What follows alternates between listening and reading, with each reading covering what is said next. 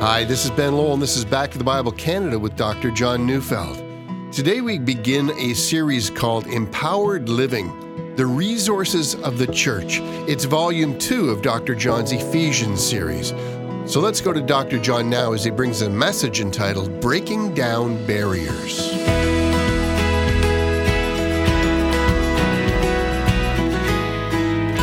A part of sinful human nature that sets up barriers that keeps others out. On December 1st, 1955, Mrs. Rosa Parks, an African American seamstress, sat down on a bus in Montgomery, Alabama. It was an established rule in the American South at that time that Negro riders had to sit at the back of the bus, and if the bus filled up, they were expected to surrender their seat to any white if it was needed. When asked to move to let a white rider be seated, Mrs. Parks refused. She didn't argue, but she didn't move. The bus was stopped, the police were called, and Mrs. Parks was immediately arrested. African American pastors and community leaders became involved, and by December 5th, they had organized a boycott of all buses in Montgomery. Many walked to work. Whoever had a car arranged rides for friends and strangers, and the police struck back. They arrested anyone picking up people in a carpool for illegally picking up hitchhikers. Any African American person standing at a street corner was arrested for loitering. Dr. Martin Luther King, who organized and supported the boycotts of the buses, found that his home was firebombed. His wife and baby daughter miraculously escaped injury, but Dr. King demanded that angry blacks learn to meet hate with love.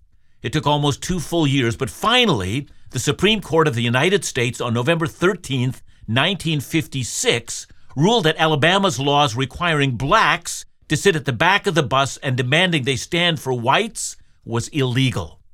Everywhere we look, there are stories of dividing walls of hostility. You know, for those of us who believe such a thing wouldn't happen in Canada, we need look no further than the treatment of Chinese railway builders, Japanese people interned in the Second World War, or the treatment of our Aboriginal peoples. Everywhere we look, in every country, among every people group in the world, there are dividing walls of hostility. In the world of the time of the writing of the New Testament, those walls were especially high between Jews and Gentiles. Jews had an immense contempt for Gentiles. Many Jewish rabbis taught that Gentiles were created to fuel the fires of hell. God, they said, loves only Israel, he hates the nations.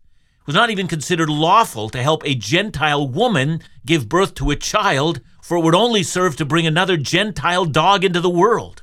And if a Jewish boy married a Gentile girl, the parents of the Jew would hold a funeral service to show that such an action was the equivalent of death. Some Jewish rabbis stated that Abraham stood at the gates of hell, making sure that only uncircumcised Gentiles entered there, and making sure no circumcised Jews ever shared that fate. I don't want to give you the impression that all this hatred went only one way. The Romans did hate the Jews, and the Greek philosopher Plato said that anyone who wasn't a Greek was a barbarian and were his enemies by nature. And the point is made. There have always been barriers between people, and nowhere was that barrier more seen than in the Jewish exclusion of the Gentiles. I want you to look at Ephesians 2:14 and note the phrase the dividing wall of hostility. No doubt Paul was referring to a reality found in the Jewish temple in Jerusalem. The temple building itself was built on an elevated platform. Round it was the court of priests. East of this was the court of Israel, and further east was the court of women. These three courts were all on the same level as the elevation of the temple itself. From this level, one could descend five steps to a walled platform, and then on the other side of that wall were 14 more steps to another wall, beyond which was the outer court of the Gentiles. From any part of that court, the Gentiles could look up at the temple, but were not allowed to approach it. They were cut off from it by a four foot thick wall which had a notice placed in Greek and in Latin. It read, No foreigner may enter within the barrier and enclosure around the temple. Anyone who is caught doing so will have himself to blame for his ensuing death. In other words, all foul, uncircumcised Gentile dogs are going to be shot on sight. That's a dividing wall of hostility. But the Christian faith had the answer. Christ was the end of all divisions between people. He alone brings a community of brotherhood and sisterhood among those who were formerly at odds with each other. In Christ, Germans and Jews can love each other. In Christ, Japanese and Koreans can eat together at the table of the Lord. In Christ, blacks and whites can call each other brother and sister. In Christ, we have peace. The passage we're about to read offers us the only hope for a divided human race. It's also a fabulous insight into the life of the early church and a prescription of how Christ wants us to live today. Here then is the little secret Christianity does not end with an individual relationship with Jesus. It always moves from individual salvation to corporate living.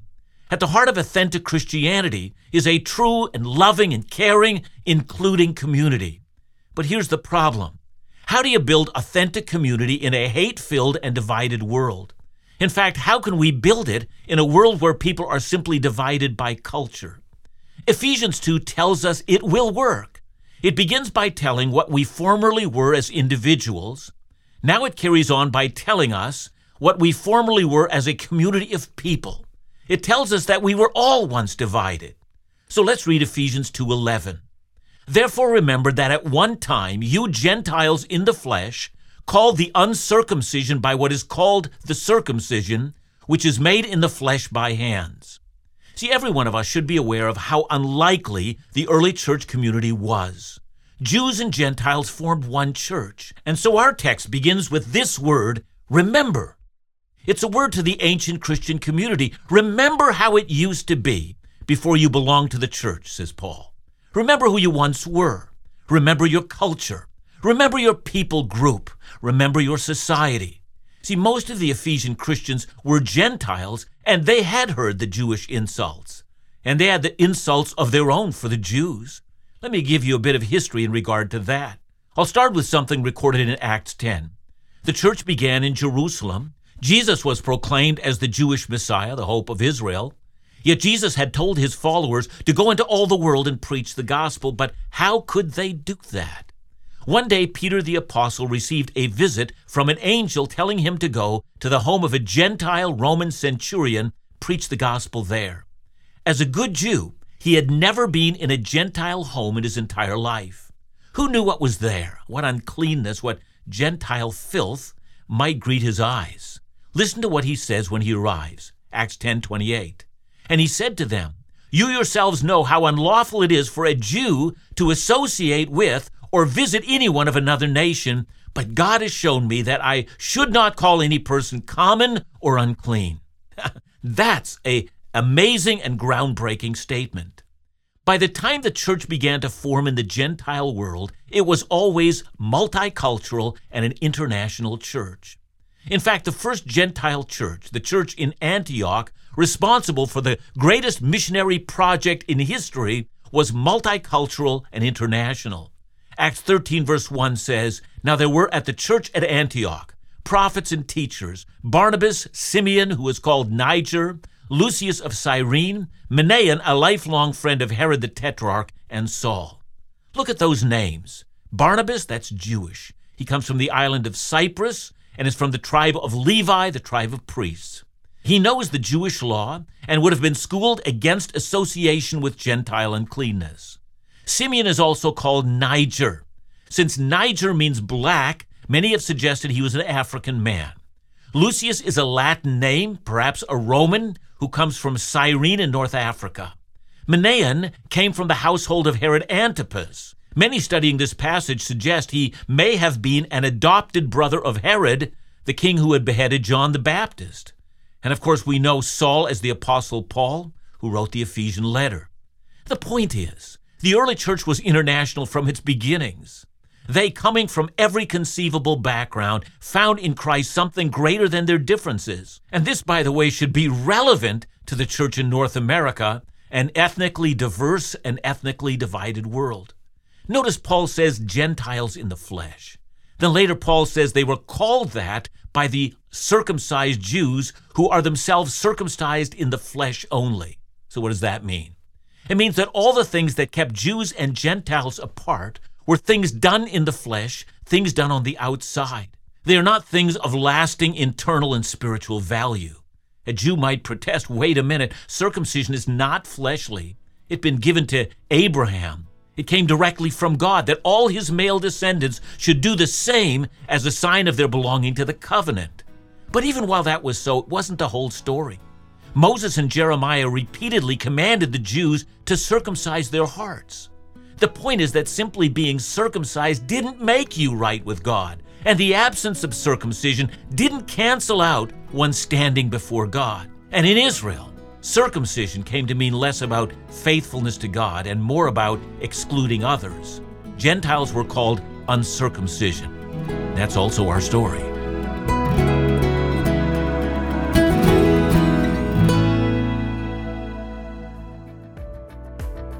You may think that estate planning is only for the wealthy, but decisions about your home, family, your retirement, or even how you'd like to see your money used for ministry and for the kingdom, well, that's important. Back to the Bible Canada has partnered with Advisors with Purpose to help you start and discuss those important decisions. Their trained estate specialists are available to meet you by phone and provide you with the information to make the best decisions possible for you and your family.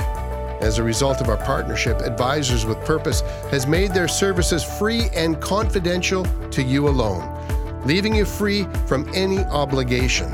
It's never too early to plan for your future, so call them today.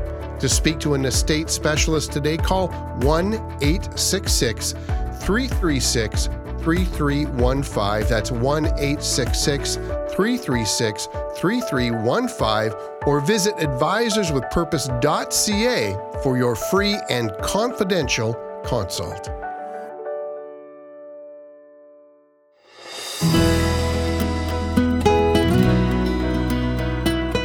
Before our coming to Christ, not only were we sociologically divided, we were also religiously and spiritually divided. Ephesians 2, verse 12. Remember that you were at that time separated from Christ, alienated from the commonwealth of Israel, strangers to the covenants of promise, having no hope and without God in the world. It's an amazing thing about the Bible's witness about the unity of all people. It's found in Romans 3, verse 9. For we've already charged that all, both Jews and Greeks, are under sin. See, there is unity in the human race. Regardless of your spiritual background, be it Jewish, Christian, Muslim, Sikh, Buddhist, or, or Hindu. We're all under sin. Our religious background doesn't save us. Paul, speaking to Gentiles, tells us of our condition as Gentiles before we came to Christ. First, he says we were separated from Christ, which means we had no Messiah. Therefore, we had no promise of one who would save us from the curse of sin. Second, he says we were alienated from the commonwealth of Israel, which means we weren't the chosen people. None of us, Gentiles, had received chosen nation status. Third, he says that we were strangers to the covenant of promise. He means that we had no promise from God that would do us any good. God had made no legally binding agreement with the Gentiles. And fourth, we had no hope in eternity. And finally, in summary, he simply says we were without God. It's not to say we didn't believe in God. We just didn't have the God of Israel. The God of Israel is the only true and living God. And it's an appalling list. Not only were we divided from each other, we stood outside the chosen people of God. We had no promises, without hope and without God. That's what we all were before we met Christ. We were culturally and racially and socially and religiously and spiritually divided. The word that describes all of that is the word alienation. We were alienated from God and from each other. We were alienated from Israel. And then Paul again inserts a word we've seen earlier. It's the word but. Notwithstanding all of that, God found a way to end our alienation. Yeah, it is true that we were once divided, but we're now united in Christ. Look at verse 13. But now in Christ Jesus, you who once were far off have been brought near by the blood of Christ. And I love that language. Far away and near. That was traditional language in Israel for Gentiles. The Gentiles were far away and Israel was near. But we who are far away have been brought near. It's language borrowed from Isaiah 57, verse 19, which simply says, Peace, peace to the far and to the near, says the Lord, and I will heal them. So, how are we healed? Well, that answer is given in verse 13. It came through the blood of Christ. So, do you see, the blood of Jesus not only heals us from our sin, but it heals our divisions. It makes it possible to love one another regardless of our backgrounds. And that, by the way, is why we celebrate baptism. See, regardless of your background, Whether you came from a Christian home or a Buddhist home, Catholic or Protestant, Jew or Gentile, you've got to be baptized. All people barriers are taken away. Everyone approaches God in the same way. We all come through the precious blood of Christ. No one has special favors because of their background. And how has Jesus accomplished that?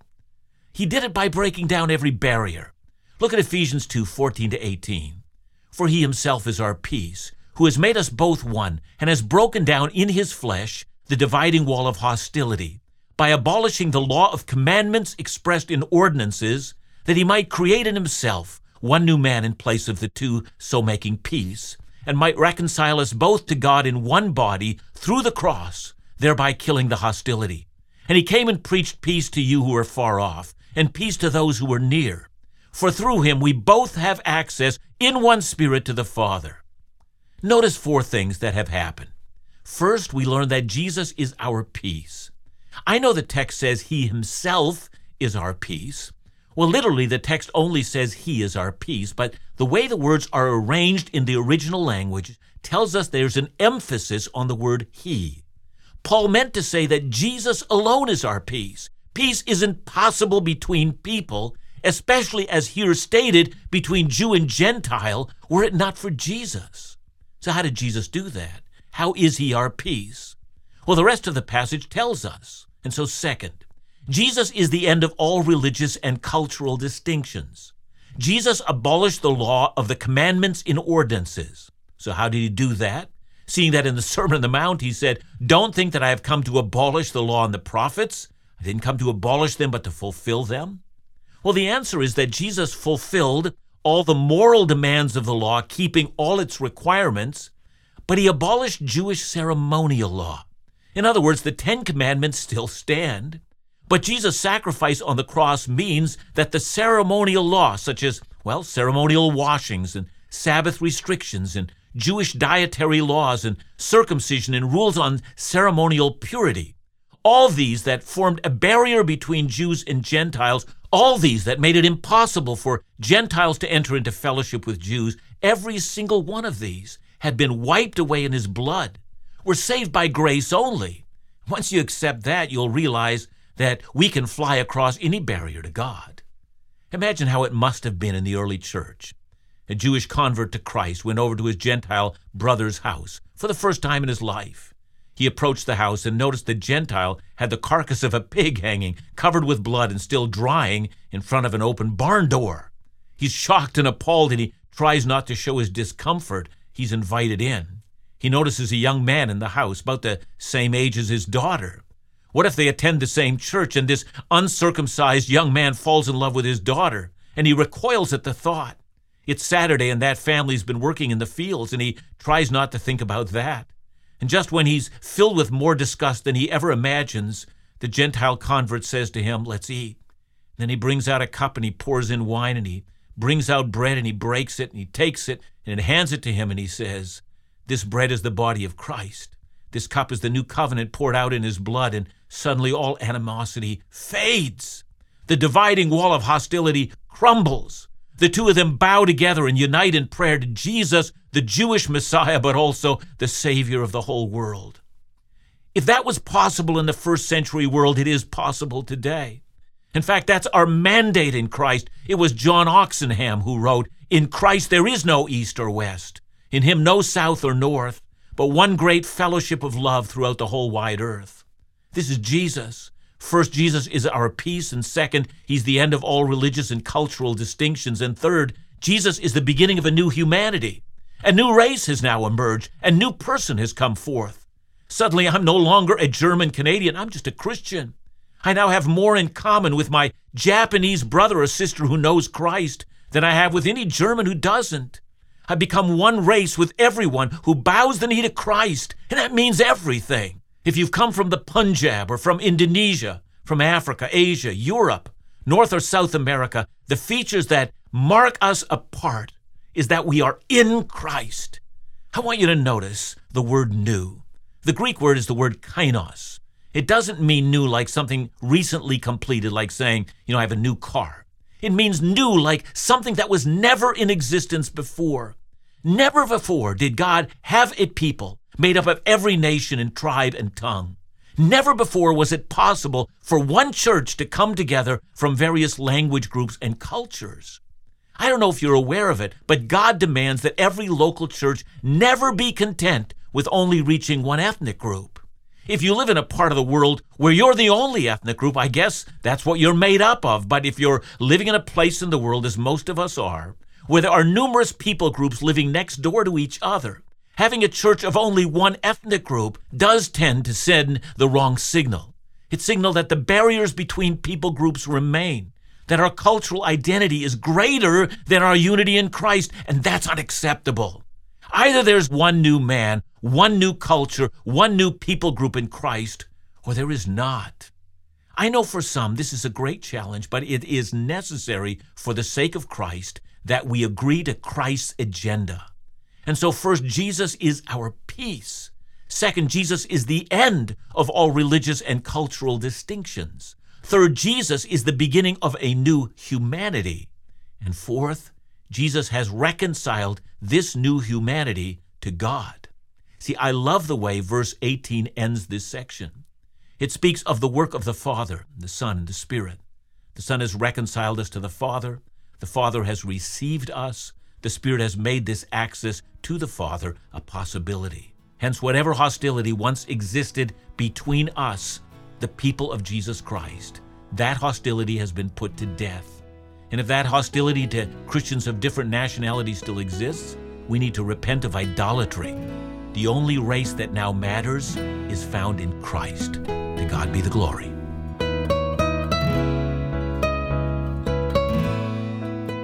Uh, thanks so much for your message today, John. A, a, start to a great series. Let me ask you this. Um, you know, race relations are at the top of everyone's thoughts these days. Does or should the Christian have a unique perspective? Well, obviously, I think it begins in our relationships with each other within the church. Uh, and I know that out in, in the society as a whole, there are so many other things that have become a part of this, and uh, they include philosophical definitions to things and different philosophies and so forth. But at the heart of that is people are feeling marginalized. And uh, there is something that the Church of Jesus can give, and that is this whole idea of God creating a new race uh, does bring together the marginalized and make them one. Thanks so much, John. And remember to join us again tomorrow as we continue our series, Empowered Living, right here on Back to the Bible Canada Bible teaching you can trust.